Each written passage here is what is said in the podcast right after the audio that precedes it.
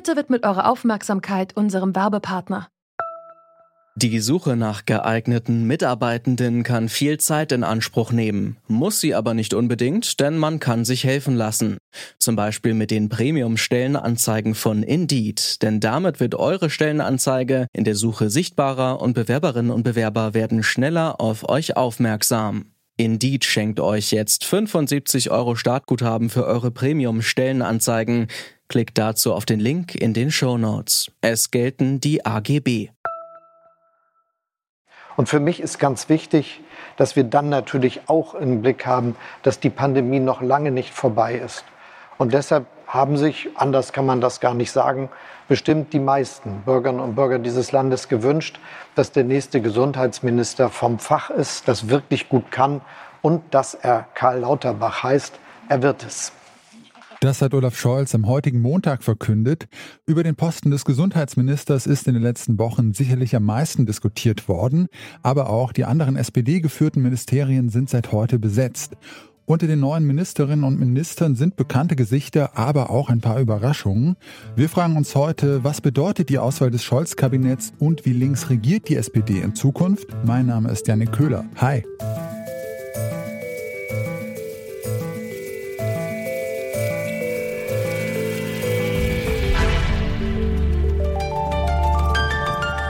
Zurück zum Thema.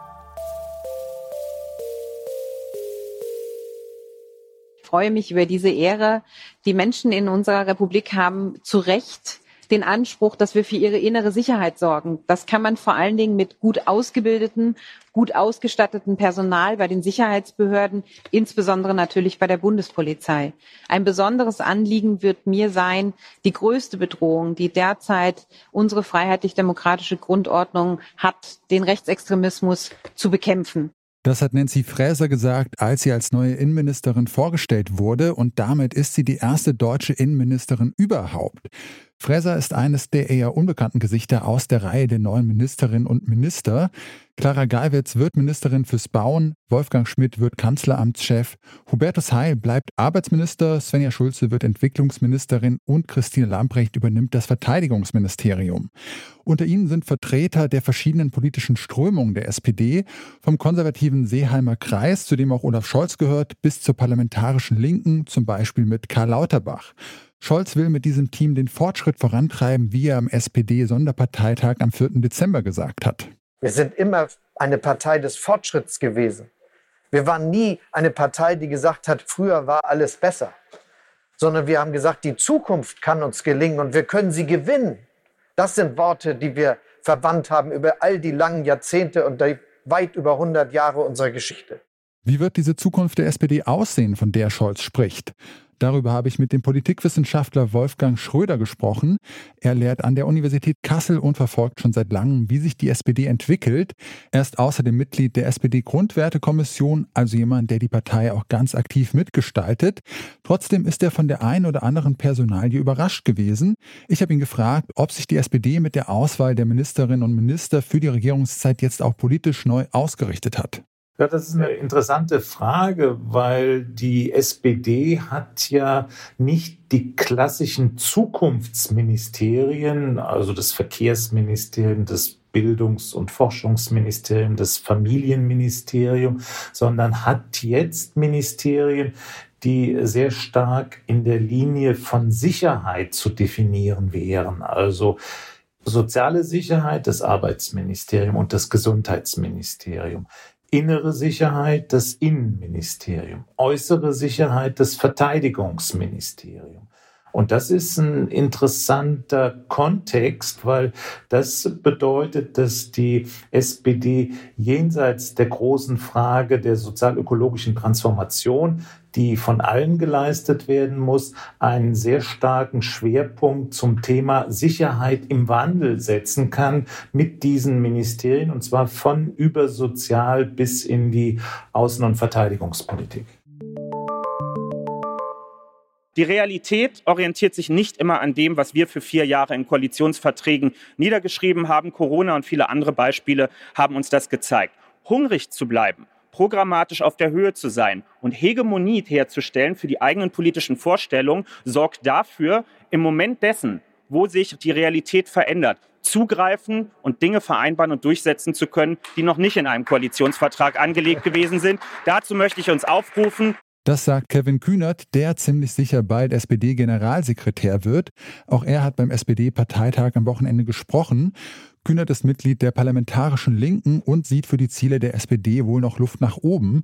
Ich habe mit Wolfgang Schröder darüber gesprochen, welchen Einfluss Kühnert als Generalsekretär darauf haben kann, wie sich die SPD in den kommenden Jahren entwickeln wird. Naja, es gibt die Regierung und es gibt die Partei. Und unter den Bedingungen der eigenen Regierungsführung Partei und Regierungshandeln zusammenzubringen, ist schon eine robuste gute Aufstellung der Partei notwendig. Und jetzt kommt die Person Kühnert ins Spiel, der verkörpert gewissermaßen jetzt die Logik der Partei.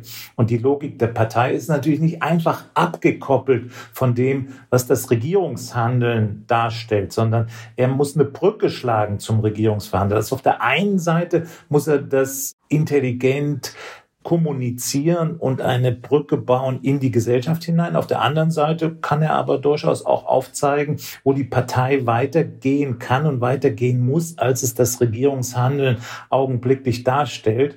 Und das große Geschick von ihm müsste darin bestehen, dass es nicht zu unvereinbaren Zielkonflikten kommt. Ja, dann nochmal mit Blick auf das neue Kabinett. Was würden Sie sagen, wie sehr werden oder können da den Kühners Position oder auch generell die Position der Jusos in diesem Kabinett berücksichtigt und repräsentiert werden? Naja, die Positionen der Jusos sind ja bereits insofern stark berücksichtigt worden, als viele Jusos in diesen Koalitionsrunden gesessen waren und mitgearbeitet haben und eigene Akzente auch eingebracht haben. Also insofern sind die Jusos da schon ein Stück weit die Hefe im Teig und spielen auch aufgrund ihres Lebensalters eine wichtige Rolle, um die Vitalität der Partei nach vorne hin auch zu verkörpern. Und gleichzeitig ist es aber so, dass sie aufgrund ihres Newcomer-Status im Parlament und in den Prozessen des Regierens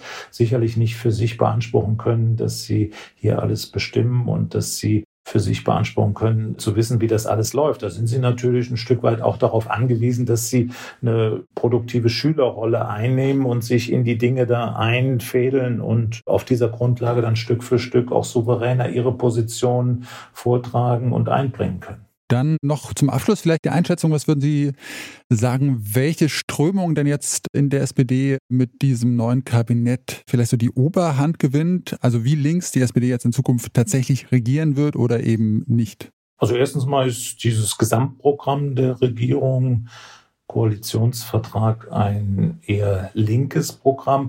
Und dann bin ich aber wieder skeptisch auch bei der Einordnung, weil ich glaube nicht, dass diese Rechts-Links-Frage jetzt das Maß der Dinge ist, sondern das, was man jetzt gemacht hat, ist ja eine Koalition von ungleichen Partnern. Daraus versucht man eine Antwortstrategie zu entwickeln zu den großen Herausforderungen, die diese Gesellschaft zu bewältigen hat.